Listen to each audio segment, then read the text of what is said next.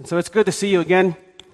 Um, we're continuing on in our summer series with regards to hope for fruitful service.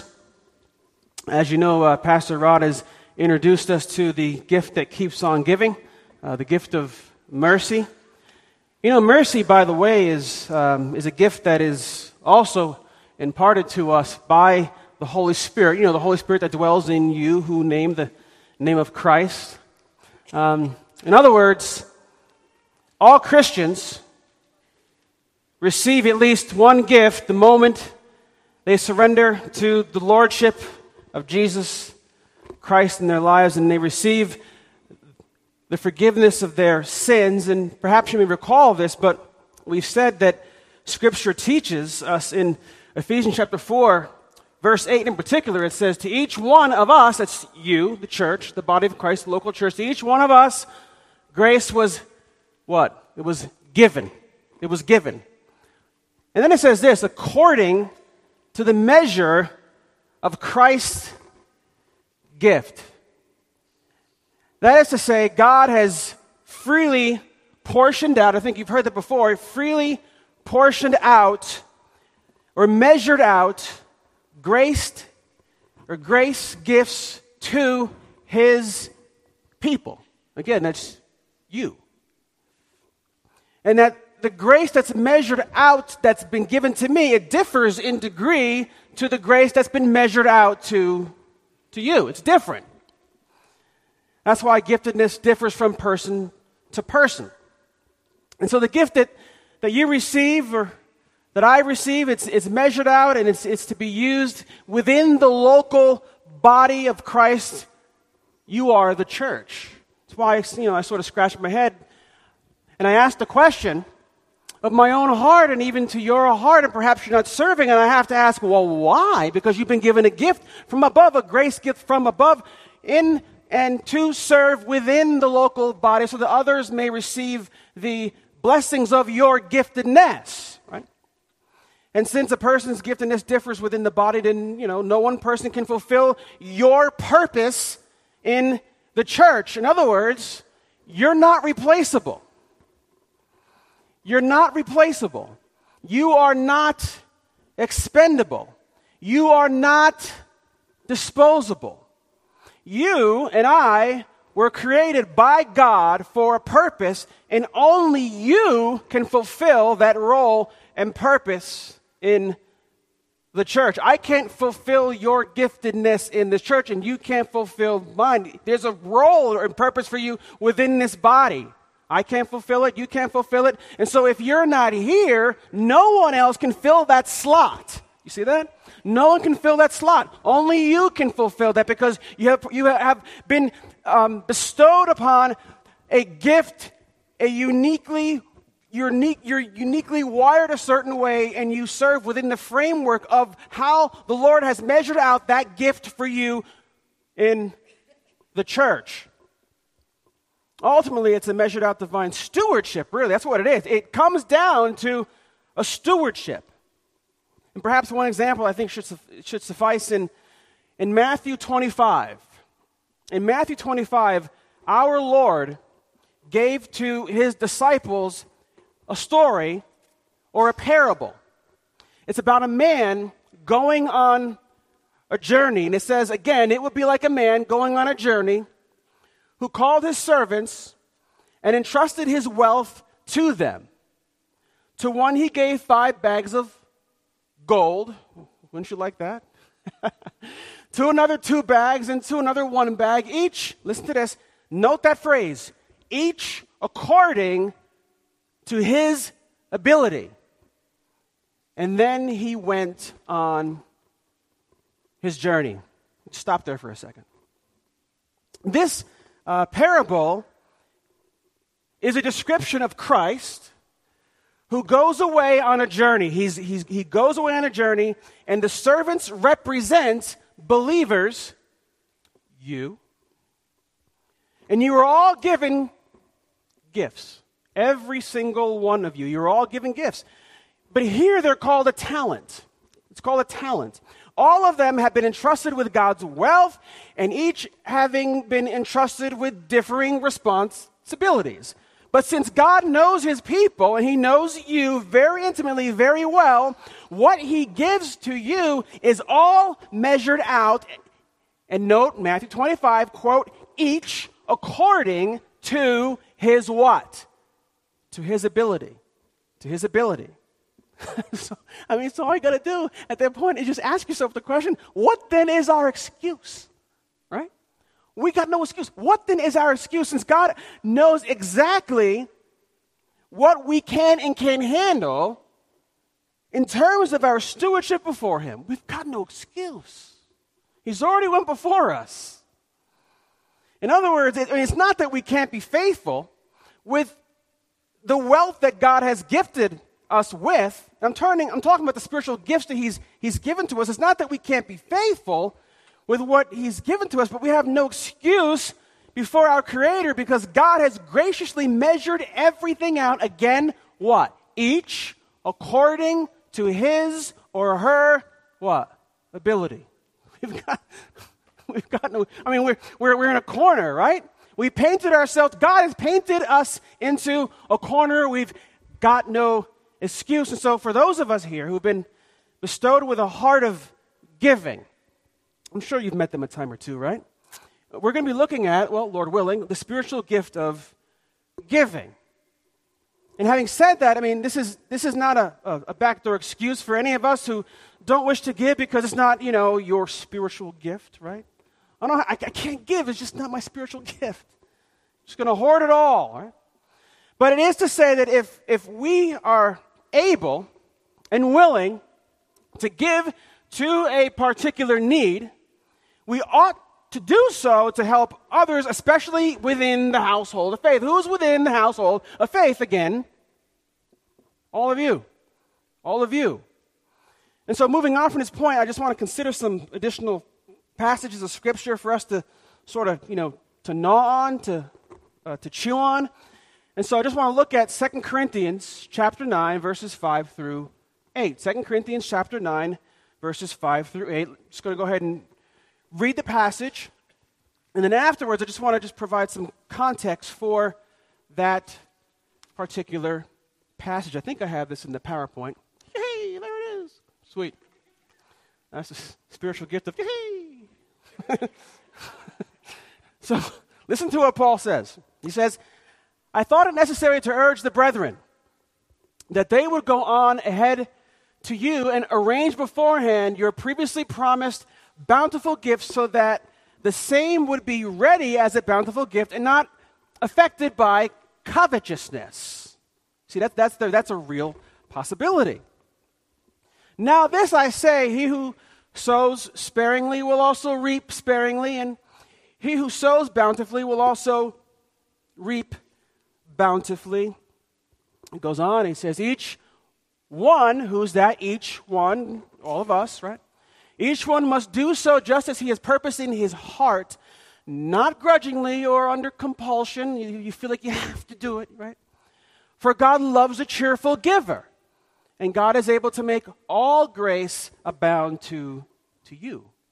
So that always having all sufficiency in everything, you may have an abundance for every good deed. And so, with the time that's remaining, can we at least consider four things? Can we, as we look at, the, at, at, at this particular text, let's look at four essential attributes of giving. Four essential attributes of giving so that I would hope that we would come to a better understanding of our giftedness within the body while in service to your King, our King of of glory. And let's, let's look at the first point. The first point, I think, provides a context into the spiritual gift of giving. And the remaining three, we're going to look at that in a little bit, just gives us action steps to walk out uh, the gift. And the first aspect of giving is simply this the first aspect is this generosity is presumed. It's presumed for who? All of you. And I'm included in that. Generosity is presumed for Christians. There are some gifts that God has given you that others may not have. That's a given, right? And so it follows that we would not function well in said area or position that does not suit our giftedness. I mean, that seems to follow, seems to make sense, right? I mean, why would you try to fit a square peg into a round hole? You know that's not going to work, right? It's, not going to work. And so it's okay if the Lord has not given to you a particular gift of, of leading or a special gift or teaching. It, it, it's okay that you don't have a particular gift or it's all right. And so the question that we should ask ourselves is whether we are okay with that. Are you okay that you don't possess said gift that someone else may have? Are you okay with that? That can be hard. I think, it's, I think we've all struggled with that a time or two. I mean, I raise this point because I believe that we can be um, discontented. Can I say that? We can be discontented with how the Lord has spiritually wired us. I mean, we look at someone working in said ministry or somewhere else, and, and at times, I know that you know this, I know that you can relate to this. You, you see someone working, working hard, and it's, you know, crossed your mind, I wish I could be like what? Like that person, right?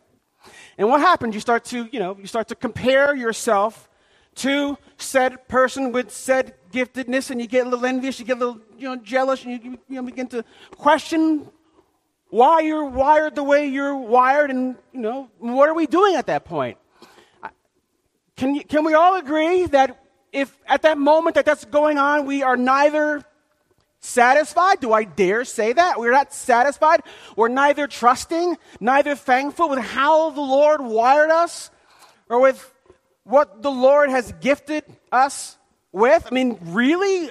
Do we really question the Creator and what He's bestowed upon us and measured out and portioned out, and, and then we just question Him? When we compare ourselves to one another, I do that a time or two. I know I do. Do you?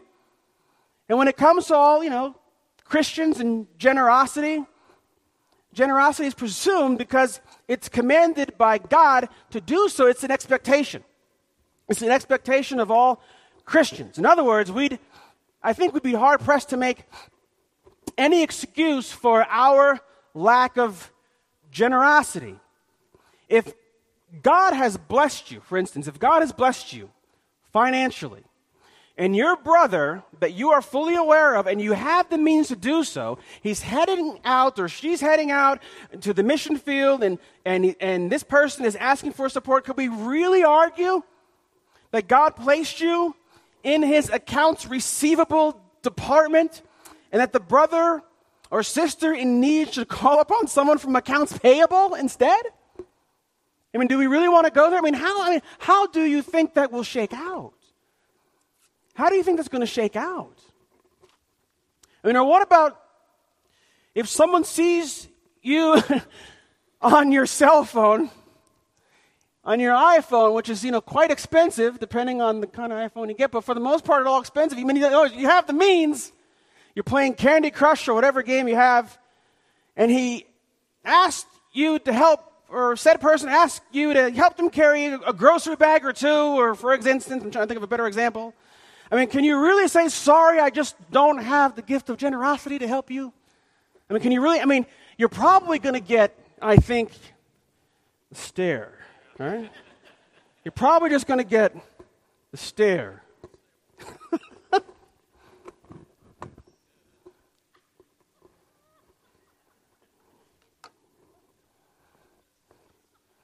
all I'm saying, all I'm saying, I don't know why I picked that one. I don't know why I picked that one. I should have picked something better. Maybe I should have picked a picture of Jonathan Lambert just staring at everybody. You know? All I'm saying is that there are a number of passages that demonstrate the, the universe. I have a sense of humor, okay? So, you know, stop me. The gift, is the gift that keeps on giving. All I'm saying is that there are a number of passages in Scripture that demonstrate the universality of generosity among Christians. Remember what the Apostle, uh, the Apostle John said in 1 John chapter 3. He says, he says, We know love by this that he laid down his life for who? For us. And we ought to lay down our lives for the brethren. But whoever has the world's goods, right? In other words, you know that you have the means. The Lord has blessed you, wired you a certain way. You just have sort of like this, this accountingness in your mind. You're wired, you're able to accumulate money and surplus. You're just good at what you do. And, and you're better at, the, better at it than other people. You have this world's goods and you see his brother in need and close his heart against him. How does the love of God abide in that person? You see that? And he says, Little children, little children, let us not love with word or with tongue, but in deed and in what? In truth. In truth. Don't, we, we, we, we, we got to be better at not being so covetous, right? In other words, we, if we're aware of another brother or sister in, in Christ, there's a need, yet are unwilling to sacrificially give out of our surplus, how does the love of God abide in that person? And the question, the way it's written, it's, it's written in this linguistic kind of way of stating what is obvious. It means the love of God isn't in that person. That's, that's, it's, it's obvious. It's rhetorical. It's, it's obvious. I mean, look, don't shoot the messenger. I'm just, I'm just letting you know what the scripture says. You know, the stare. The stare. Part and parcel. All right? part and parcel of laying down our lives is that of generosity. It's generosity in giving, if you have it, especially those whom the Lord has prepared and hardwired with the use of their spiritual giftedness. Christ functions as ultimately the model of generosity. It's, it's Him to whom we serve, it's Him to whom is our model to whom we look to. We know what giving is and how it's displayed because God loved the world in this way. Why? He gave, right? He gave. So simple, right? Well, then why is it so hard for us to give then? Right? I just pray it never grows cold. I pray that Christ functioning as the model of generosity to us in salvation, He's the banner of truth for us. We lay under the the, under the banner of His grace. And I hope it just never grows cold. Because in the giving of His Son to those who are the recipients of eternal life was God's superlative model, Christ, of giving and sacrifice of His, of his time, His, his talents, His, His treasures. And not only do we know love by what Jesus did as this passage states, we, we know generosity because of Christ's life. Christ's life, it functions as the agent of what? Of generosity. Christ functions as the agent of generosity. We just, he's, he's given us so much, church. He's given us so much. Ought we not to exemplify to the best use of what he's imparted to us, the gift he's gift or gifts he's given to us to impart that kind of grace to others within the local body. I mean, it's it's imparted to us through the Spirit. I mean, we just looked at you know the broad command to give, but we need to narrow our focus a bit to the gift itself. I mean, we've read this before. I think uh, Pastor Rod has given this before, and I've given it. I believe also um, Brent has been here to give that, and that's in Romans chapter 12, verses 6 through 8. You've, you've read this before, perhaps privately, or if you've heard it here before. It says, Since we have gifts, right, that differ according to the grace given to us, each of us is to exercise, unless you get the stare, them accordingly, if prophecy according to proportion of his faith, if service in his serving, or he who teaches in his teaching, or he who ex- exhorts in his exhortation. If you don't do that, you get the stare. he who gives with liberality, he who leads with diligence, he who shows mercy. Right? He who shows mercy with cheerfulness. It just goes on. You know, two weeks ago, we, for those of you who were here, we had the opportunity to sort of do the best we can to um, categorized the miraculously gifted men who had unique, authenticating uh, gifts that confirmed that they were messengers of God. Remember that?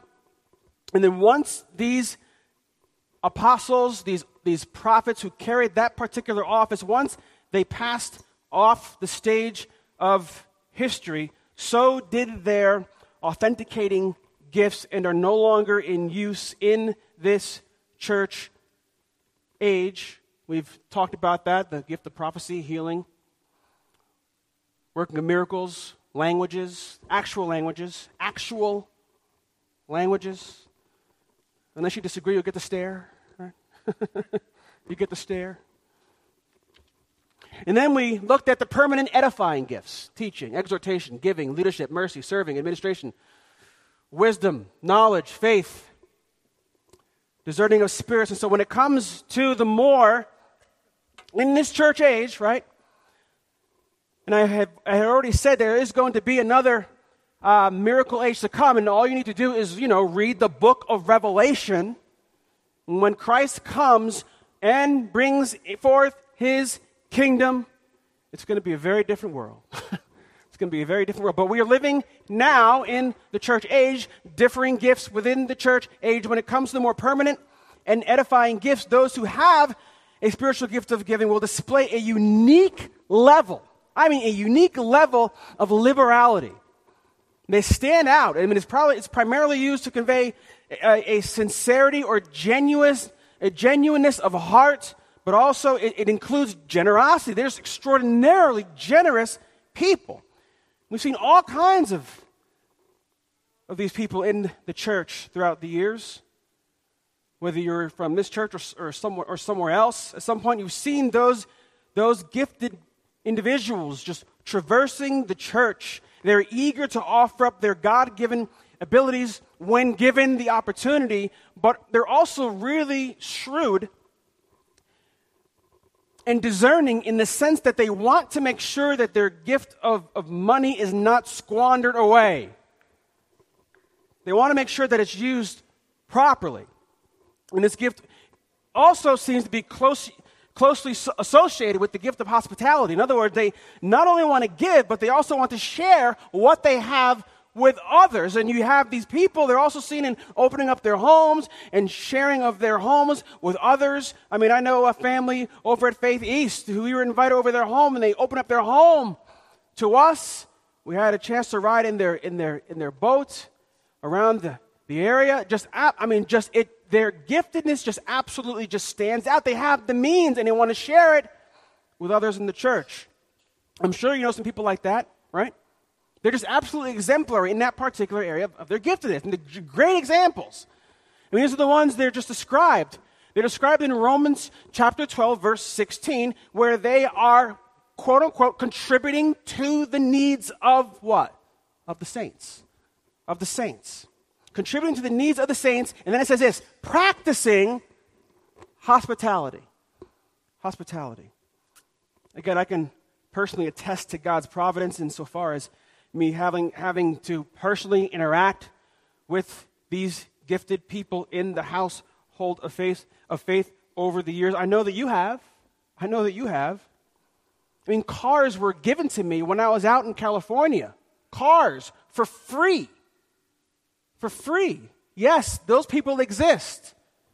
They saw a need, and I, you know, I figured I was going to pay monthly payments, and the person decides to say, listen, we just want to give this to you. This is from, you know, the Lord has blessed us with, with this, and we just wanted to give this to you. I mean, just complete, just whoa, just shock. Just absolute shock. But having said that, there's also this a warning, can I say that? That's associated with what comes with our fallenness. Can I say to take heed? Because it can be spoiled through covetousness. Our giving can be spoiled through covetousness. Covetousness. 2 Corinthians 9, verse 5, it says, So, you know, I thought it necessary to urge the brethren that they would go on ahead to you and arrange beforehand your previously promised bountiful gift so that the same would be ready as a bountiful gift. And then it says this, and, and it's not affected by covetousness. It's not affected by covetousness. In other words, prepare beforehand. Prepare beforehand. I don't want the gift that you're going to give to be affected by covetousness because we're fallen individuals. We're, we're saved sinners. Right? Agree? We're saved sinners. We're still growing, yes. We're still learning, yes. We're still being sanctified, yes. We still make mistakes, yes. Yes. Pastors make mistakes too, yes. we are. We make mistakes. We make mistakes. But embrace the logic of giving. We've got to try. Pray. We have the Spirit in us. We ask the Lord, Lord, please, please help us to have faith, to give, to give, to give. And to those who have the spiritual gift, they are our examples, don't you think? Don't you think? 2 Corinthians 9 6. 9 6. Now, this I say, he who sows sparingly will also reap sparingly, and he who sows bountifully will also reap bountifully. In other words, view your resources as a means, not an end. View your resources as a means and not an end. I mean, look at you know, you look at verse six. It makes reference to a seed, a seed. Okay, just you can look at that and just look at some options. You can number one, we could use it to sustain ourselves, and that's a given, right? We can use it to sustain ourselves, or number two, we could squander. We could squander it. We could just let it rot.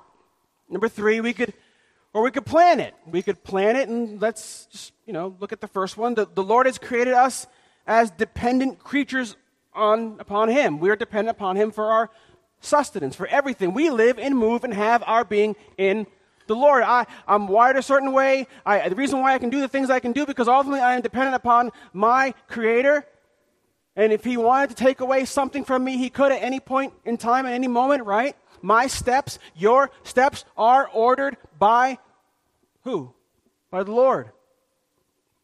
We need food, shelter, water, clothing. We can use a modest, a modest amount of, of what the Lord has given to us to ensure that we have what's required to sustain us. There's even occasions to even just enjoy the excess of the, Lord, of the Lord's blessing in our lives. Sometimes He'll give us an excess so we can enjoy those things. So that, that, you, that you and I can be reminded of who? Ultimately, of Him. Look at what I've given to you in excess. So, yes, you can, of course, you can buy things for yourself, right? of course, you can buy things for yourself. The goodness of God, what? It leads to repentance. I don't deserve this, oh God. You've given me so much. I'm so thankful. And I hope that those reminders would, would remind us to be more giving, right? To be more giving. To not just just hoard it all. You've seen, you've seen the TV show Hoarders, right? Good night. We all have a little hoarder in us. All of us. All of us do. We all have a little hoarder in us. Some more so than others. I say that because it's, it's easy to go ahead and lay blame. We need to immediately just point that finger right back. point that finger right back. Covetousness can lead to us to consume more than what it's, what's pleasing to Christ. And I don't know what that may be for you. I don't know what that may be for you because each one of us have impediments, according to Hebrews, impediments and sins that slow us down in the race that's set before us. And second, each of us are guilty of squandering to some degree or another the seed or the talent our Lord has given to us. And perhaps we need to, to take a look at some inventory of our lives, right? Perhaps we need to look at some inventory. Perhaps a little less purchasing of goods. Perhaps maybe a little less spending in whatever area that happens to tickle our fancy. I know what those are in my life. Do you? I'm pretty sure you do. I mean, or how about third? How about this one? Third and last. We can, we can plant something. We can plant something. We can plant that which the Lord has given to us, and there are obvious many ways to accomplish this that produce lasting fruit. You, we, can, we could, I mean, just, just think of it off the top of your head. We could invest um, in the gospel through support of you know, missionaries or giving your time towards evangelism, whatever it is in the church, right? Invest in, in Christ's bride in, in, in some way or fashion through involvement sacrificial giving in the church, the stated purpose for spiritual gifts in the first place, right? I mean, you can invest, we could invest in the lives of others with your time, talent, uh, treasure freely given to any who are in need. I mean, does this, I mean, I don't know, does this get you thinking a little bit through the use of your giftedness? Perhaps there's somebody um, who's hurting and you ha- happen to have, a, you're just wired a certain way, you're just so stinking gracious. And you come alongside this person to just be an encouragement to said person who's just going through a very difficult time. Right? Do that. But how about this? How about this for a, a caveat? Let me just say this. This isn't a, um, a health, wealth, um, prosperity message.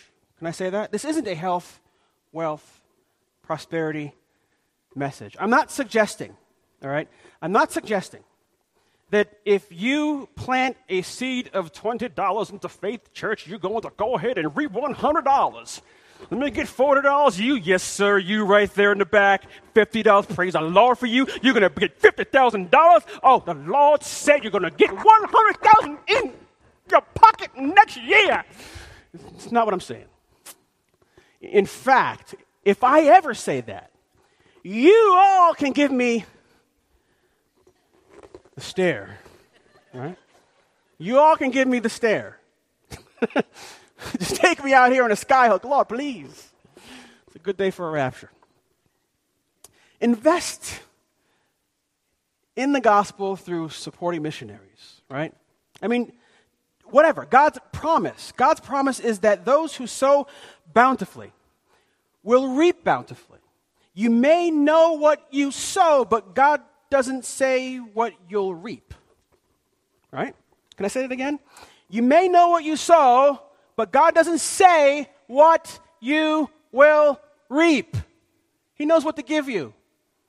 I mean, that ball is in His courts. and honestly, He knows better than we do, right? It's like Luther said grant the Holy Spirit the honor of being more learned than you are. You may generously give of your time to the, of, in a homeless shelter. You're, you're shamelessly proclaiming the gospel to anyone and everyone in there. But what you may reap from your perception of things may very well be the re- rejection and, uh, and job loss, perhaps. God may be using you as a blunt tool, perhaps, to break ground for the gospel, and He may have allowed you to lose your job for the purpose of gaining incomparable wisdom. I mean, I can't give you the specifics, right? But I can give you the promise, and I can at least say that you can trust God with all that you have. I can at least say that. I could say that. Listen to what this one author said. He said this. He says, he said, reluctance to sow generously then reflects a refusal to trust that God is all sufficient and all gracious. It also assumes that we can have, that we can only give when we are prospering and have something extra that we will not need for ourselves. Paul says that at all times God provides us with all that we need so that there is never any time when we can't be generous. Listen, if you can't say amen, you can say ouch, right? it's like Baucham would say, if you can't say amen, you can at least say ouch. I mean, just as the farmer entrusts his crop to the Lord as he puts it in the ground, just as the farmer has no control over the weather or to make it rain in order for his or her crops to grow, just as the farmer entrusts his crops into the hand of the Lord, so we ought to, right? So we ought to entrust whatever outcome is in the hands of the Lord, and He'll provide what's necessary as we employ our gifts in the local church. And there's a sense in which I feel as though, I mean, I'm preaching to the choir here, maybe. Yet there, there seems to be a number of, of us, perhaps, who, who simply don't serve, and, and they give excuse after excuse for not serving. It just boggles my mind. boggles my mind. Look, I understand. I understand that there are certain circumstances that, that impede it. I, I, I kind of, I, I think I get it. Do we readily understand how that would fly before the face of our Lord? I mean, just think about it. When the Lord gives, let's think about it. When the Lord gave his gift of grace to you and me, it, it follows that we all will make use of those gifts. I mean, that's a pretty good assumption, right? If he gives you a gift, you're saved, you get a gift, it's assumed that he expects you to use it. Right? I mean, it seems to follow logically. Second, I'm entrusted if you sow bountifully, you'll reap bountifully. And then this gives, gets us to our third point. Strive for proper giving motivations. Strive for proper giving motivations. In verse 5, we see Paul setting up the, the, um, um, the bountiful gift that the Corinthian uh, church had promised um, to give at an, at, an, at an undisclosed time prior. And after reciting a proverb of sorts in verse 6, he picks up where he left off in verse 5 and he urges the church to act upon their conviction. Act, look, act upon it. Just, just, just run. just get out of the cage and just run. Act upon conviction. Each each one, each on must do. I think that's messed up there. Hmm. Each See, look, see, whoever did that did not have the gift of, no, no, no. Each one must do just as he has purposed in his heart. Since generosity is an overflow of a Christian's life, the Spirit will convict, right? The Spirit will convict. Will either convict him or her when a need is presented, and, and though that may be the case experientially, it's not necessarily what Paul is really talking about here. This purposing in one's heart, this purposing in one's heart, has more to do with a standing conviction. It's, it's a standing conviction, a predetermination um, toward generosity that serves as a credo in a Christian's life. Christ has been generous with me, and I will be generous with, with others. Christ has been generous with me, and I will be generous with others. I mean, that's a flag. We, that's a flag that we can fly, right? I, mean, I think we can all just just grab onto that banner and just just fly that flag. I mean, we can say yes, amen. And while God has given uh, given our uh, church several who have the spiritual gift of giving, all of us really are expected to to give, right? All of us are expected to live genuinely, generously, to do. But to do that, we need to repent of improper giving motivations. We need to repent of improper giving motivations. If you give, don't give, don't, don't give grudgingly. Don't give under compulsion. And we've all done it, right? I don't know how you throw your money in the coffer, or, you know, the, the little plate that, you know, passes on through. Just, I don't know. Maybe you don't even do that. It's in your heart. You don't want anyone to know, right? What's inside, right? Man, I could use that 20 bucks. I could use that $20. I don't want to give it. I don't want to give it. Right? We've all done it, right? Story of begrudgery, asking for, for moving help, complaining the entire time. oh, good night. I mean, you complain the entire time, you grudge, you don't want to, you want to help the person move, but you're just like. Give to someone in need, constantly bringing it up after the fact, right? And when we see this in ourselves, we need to repent. Oh, Lord, sorry for not. Just forgive me, oh Lord, for not trusting in your provisions, not trusting you more, not trusting you more. Can we do the best we can to be a cheerful giver? can we do the best we can within. How do I say that? Eh, be a cheerful giver. Simple. Why? Because God loves a cheerful what? Loves a cheerful giver. Give in faith, whatever it is, whatever it is, your time, your talents, just give. Here's a quote from author, another one. How about this one? In the Old Testament, In the Old Testament, giving reluctantly or under compulsion is portrayed as canceling out any benefit that could be received from the gift while giving with a glad heart promised reward from God. Wow, right? Again, if you can't say amen, you can say ouch, right? Give generously to him and do so without a grudging heart. Then, because of this, the Lord your God will bless you in all your work and in everything you put your hand to. Put your hand to. Scripture assumes that what is crucial is the attitude of the one who gives, not the amount.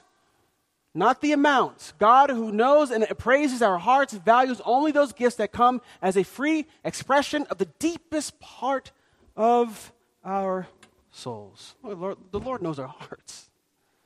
The Lord knows our hearts. If, if, it's, if it's truly better to give than to receive, as Jesus did, he did say that, then, then joy is the natural byproduct, right, of giving. This is just a byproduct of giving. Make a predetermined commitment to live generously, repent of all forms of begrudgery or compulsion in your giving, but ensure that you're motivated by joy in your generosity. Look to the source and example of your giving. Look to the source and example of your giving. I have to land this plane. I'm trying to land it. Earlier, I'd mentioned that Christ is both the model and he's the agent of generosity. We know what giving is because, because Christ, because of his because of who he is himself, and we're able to display generosity by his spirit to work in us. And the final verse in our passage just really just drives these points home in in this way. And God is able to make all grace abound to you, so that always having all sufficiency in everything, you may have an abundance for every good deed. For every good deed. Let's land this plane. Draw from the source of all giving through his abounding grace. Look, we are only able to be generous with others because God has been generous with us. Men and women who have the spiritual gift of giving seem to, seem to ex, abound in this ex, exemplifying gift of, of, of grace in giving, but those who struggle with giving can lack in dispensing grace to others, which goes to show you can only draw water from a well that's filled, right? You can only draw water from a well that is filled. Let me give you one more, and I'll just go ahead and, and close. Model the ultimate example of giving. Model the ultimate example of giving. I could say a lot more on that. I don't want to get the stare. I don't want to get the stare. So that you may have an abundance for every good deed. Am I going too fast there? You see that? Model the ultimate example of giving. Do, not, do you not say there are yet four months and then come the harvest? Behold, I say to you, lift up your eyes and look at the fields. They are already white for harvest. Already he who reaps is receiving wages and is gathering fruit for eternal life, so that he who sows and he who reaps may rejoice together. I mean, let's just rejoice together. All of us have been given gifts. We work together, right? We're all fellow compatriots in the local church on our way to the celestial city of grace. And so let's just come together and use that. And if we don't use it, then let's just let's just give each other the stare, right? Oh Lord of heaven, you are good. Thank you, Lord, for your grace, gifts. May we use those gifts in the church for the glory of your great name. In Jesus' name, amen.